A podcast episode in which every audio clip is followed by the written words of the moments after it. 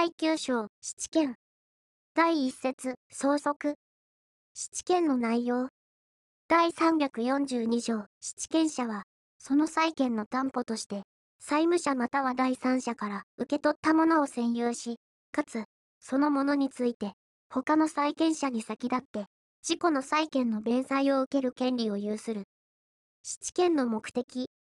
第343条、七権は、譲り渡すことができないものをその目的とすることができない。七権の設定。第344条、七権の設定は、債権者に、その目的物を引き渡すことによって、その効力を生ずる。七権設定者による代理占有の禁止。第345条、七権者は、七権設定者に、事故に代わって、七物の占有をさせることができない。七権の非担保債権の範囲。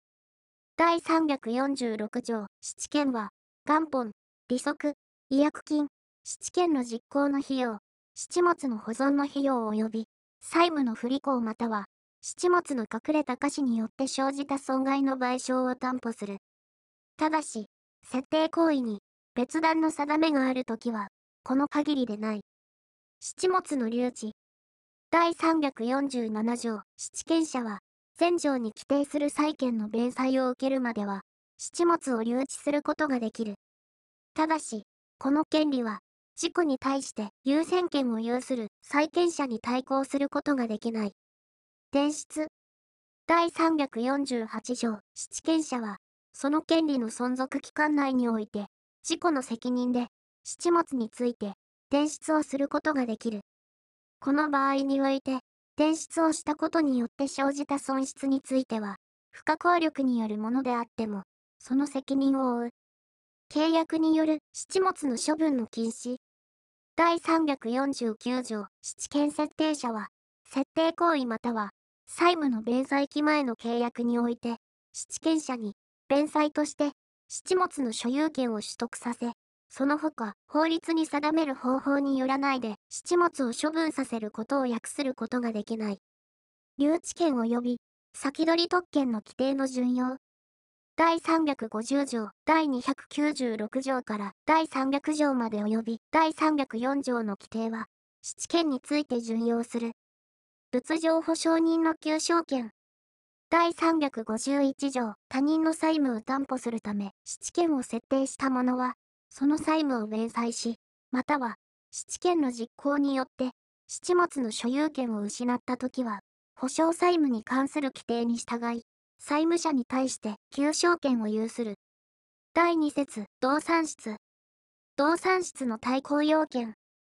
第352条、動産七権者は、継続して七物を占有しなければ、その七権をもって第三者に対抗することができない。七物の占有の回復。第353条、動産七権者は、七物の占有を奪われたときは、占有回収の訴えによってのみ、その七物を回復することができる。動産七権の実行。第354条、動産七権者は、その債権の弁済を受けないときは、正当な理由がある場合に限り、鑑定人の評価に従い、七物をもって直ちに弁済に充てることを裁判所に請求することができる。この場合において、動産七権者は、あらかじめ、その請求をする旨を債務者に通知しなければならない。動産七権の順位。第355条、同一の動産について、数個の七権が設定されたときは、その七権の順位は、設定の前後による。第3節、不動産室。不動産七権者による使用及び収益。第356条、不動産七権者は、七権の目的である不動産の要法に従い、その使用及び収益をすることができる。不動産七権者による管理の費用等の負担。第357条、不動産七権者は、管理の費用を支払い、その他不動産に関する負担を負う。不動産七権者による利息の請求の禁止。第358条、不動産七権者は、その債権の利息を請求することができない。設定行為に別段の定めがある場合等、第359条前3条の規定は、設定行為に別段の定めがあるとき、または、担保不動産収益執行民事執行法第180条第2号に規定する担保不動産収益執行を言う。以下同じ。の開始があったときは、適用しない。不動産質権の存続期間。第360条、不動産質権の存続期間は、10年を超えることができない。設定行為で、これより、長い期間を定めた時であっても、その期間は、10年とする。2、不動産質権の設定は、更新することができる。ただし、その存続期間は、更新の時から10年を超えることができない。抵当権の規定の順用。第361条、不動産質権については、この説に定めるもののほか、その性質に反しない限り、自称、抵当権の規定を順用する。第4節、権利質、権利質の目的等。第362条、質権は、財産権をその目的とすることができる。2、全項の質権については、この説に定めるもののほか、その性質に反しない限り、前3節、相続、動産質及び不動産質の規定を順用する。債権を目的とする質権の対抗要件。第364条、債権を目的とする質権の設定、現に発生していない債権を目的とするものを含む。は、第467条の規定に従い、第3債務者に、その質権の設定を通知し、または、第3債務者がこれを承諾しなければ、これをもって、第3債務者その他の第三者に対抗することができない。質権者による債権の取り立て等、第366条、質権者は、質権の目的である、債権を直接に取り立てることができる。2、債権の目的物が金銭であるときは、質権者は、自己の債権額に対応する部分に限り、これを取り立てることができる。3、全項の債権の弁済期が、質権者の債権の弁済期前に到来したときは、質権者は、第三債務者に、その弁済をすべき金額を供託させることができる。この場合において、質権は、その供託金について存在する。4、債権の目的物が金銭でないときは、質権者は、弁済として受けたものについて、質権を有する。第10章、抵当権。第1節、相続。抵当権の内容。第369条、抵当権者は、債務者または、第三者が占有を移転しないで、債務の担保に供した不動産について、他の債権者に先立って、自己の債権の弁済を受ける権利を有する。2、地上権及び栄枯作権を、抵当権の目的とすることができる。この場合においては、この章の規定を順用する。抵当権の効力の及ぶ範囲。第370条、抵当権は、抵当地の上に損する建物を除き、その目的である、不動産以下、抵当不動産という、に付加して一体となっているものに及ぶ。ただし、設定行為に別段の定めがある場合及び、債務者の行為について第424条第3項に規定する差外行為取消請求をすることができる場合は、この限りでない。第371条、抵当権は、その担保する債権について不履行があったときは、その後に生じた抵当不動産の果実に及ぶ。留置検討の規定の順用。第372条、第296条、第304条及び第351条の規定は、抵当権について順用する。第2節、抵当権の効力。抵当権の順位。第373条、同一の不動産について、数個の抵当権が設定されたときは、その抵当権の順位は、登記の前後による。抵当権の順位の変更。第374条、抵当権の順位は、各抵当権者の合意によって変更することができる。ただし、利害関係を有するものがあるときは、その承諾を得なければならない。2、全項の規定による順位の変更は、その登記をしなければ、その効力を生じない。抵当権の非担保債権の範囲。第375条、抵当権者は、利息その他の定期金を請求する権利を有するときは、その満期となった最後の2年分についてのみ、その抵当権を行使することができる。ただし、それ以前の定期金についても、満期後に特別の登記をしたときは、その登記の時から、その抵当権を行使することを妨げない。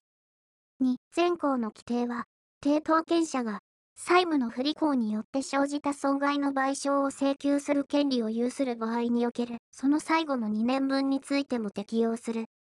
ただし、利息その他の定期金と通算して2年分を超えることができない。抵当権の処分。第376条、抵当権者は、その抵当権を他の債権の担保とし、または、同一の債務者に対する他の債権者の利益のために、その抵当権もしくは、その順位を譲渡し、もしくは放棄することができる。2、前項の場合において、抵当権者が、数人のために、その抵当権の処分をしたときは、その処分の利益を受ける者の権利の順位は、抵当権の登記にした付記の前後による。抵当権の処分の対抗要件。第377条、前条の場合には、第467条の規定に従い、主たる債務者に、抵当権の処分を通知し、または、主たる債務者がこれを承諾しなければ、これをもって、主たる債務者、保証人、抵当権設定者及び、これらの者の承継人に対抗することができない。2、主たる債務者が、前項の規定により通知を受け、または承諾をしたときは、抵当権の処分の利益を受ける者の承諾を得ないでした弁済は、その受益者に対抗することができない。代価弁済。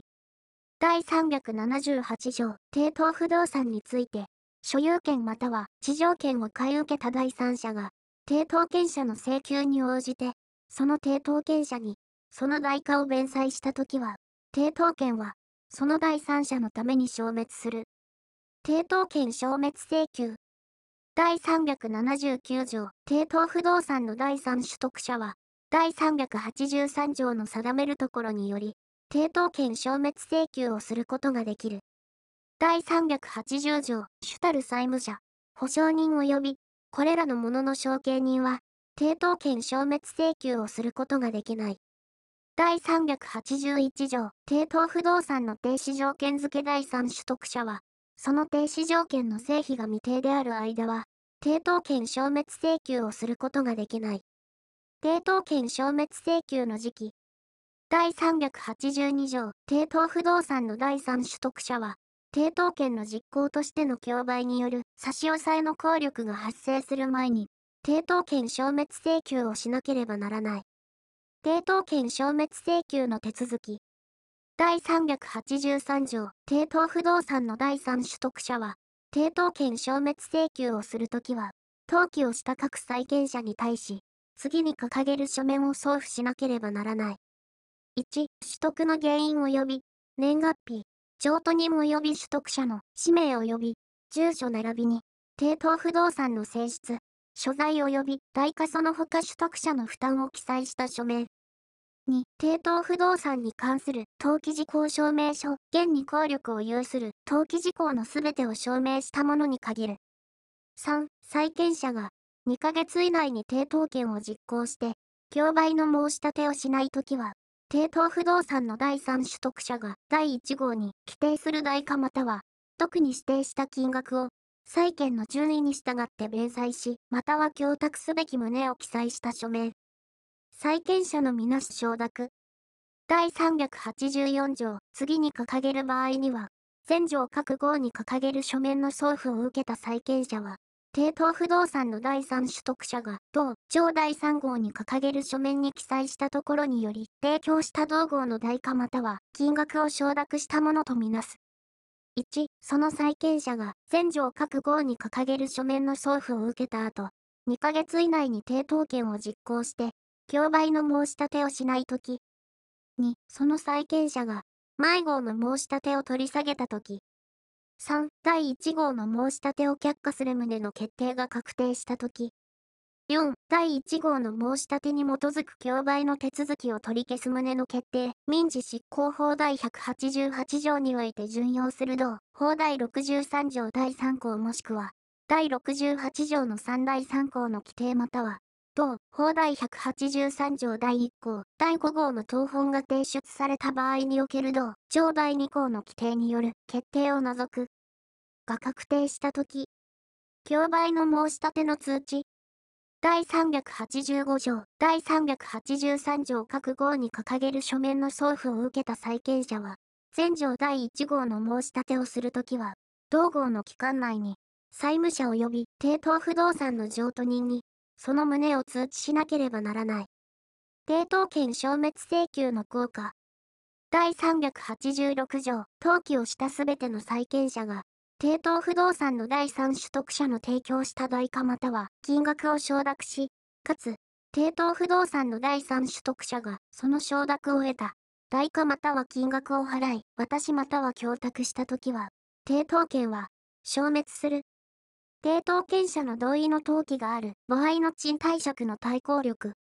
第387条、登記をした賃貸借は、その登記前に登記をした抵当権を有するすべての者が同意をし、かつ、その同意の登記があるときは、その同意をした抵当権者に対抗することができる。2、抵当権者が、全項の同意をするには、その抵当権を目的とする権利を有する者その他抵当権者の同意によって不利益を受けるべき者の承諾を得なければならない。法定地条件第388条土地及びその上に損する建物が同一の所有者に属する場合においてその土地または建物につき抵当権が設定されその実行により所有者をことにするに至った時はその建物について地上権が設定されたものとみなす。この場合において、地代は、当事者の請求により、裁判所が定める。抵当地の上の建物の競売。第389条、抵当権の設定後に、抵当地に建物が築造されたときは、抵当権者は、土地とともに、その建物を競売することができる。ただし、その優先権は、土地の代価についてのみ行使することができる。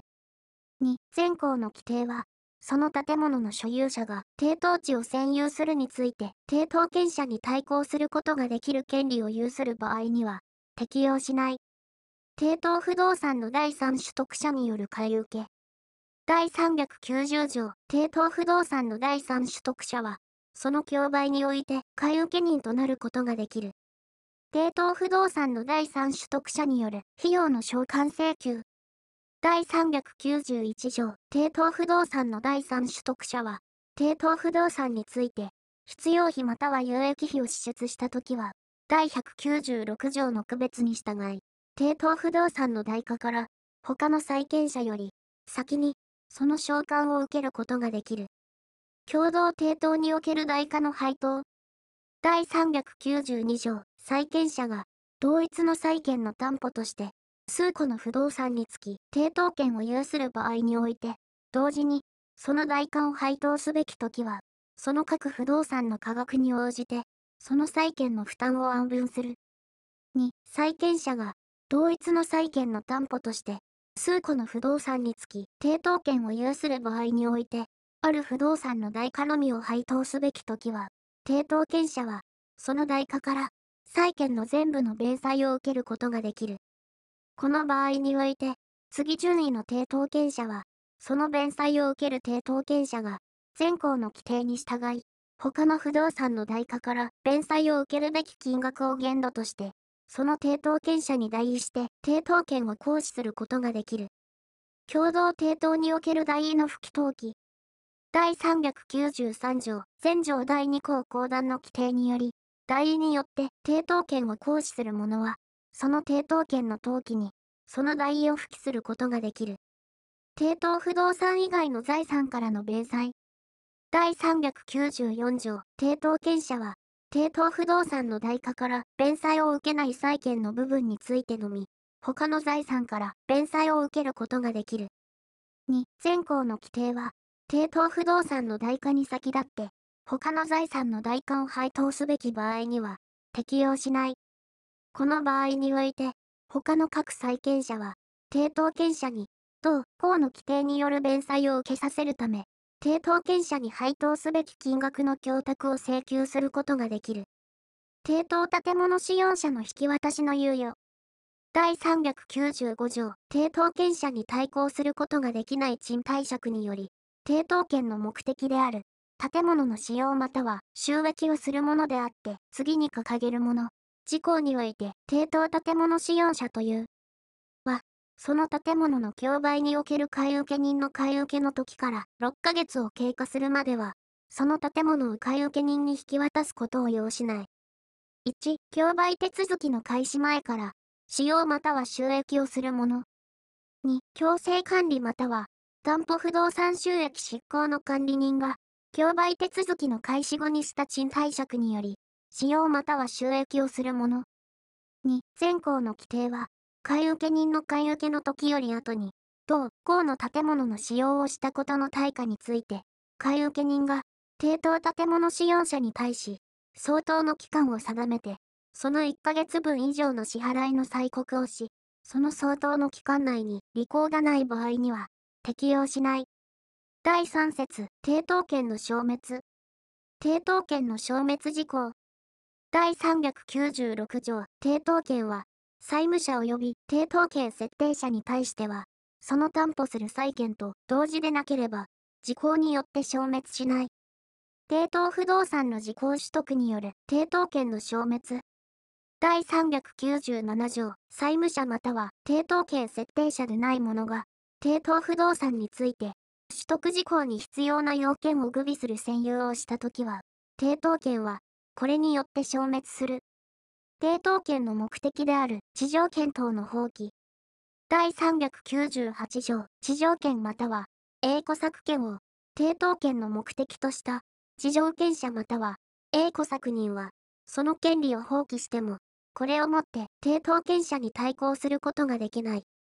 以上、第9章、七権、第10章、抵当権。キリタンでした。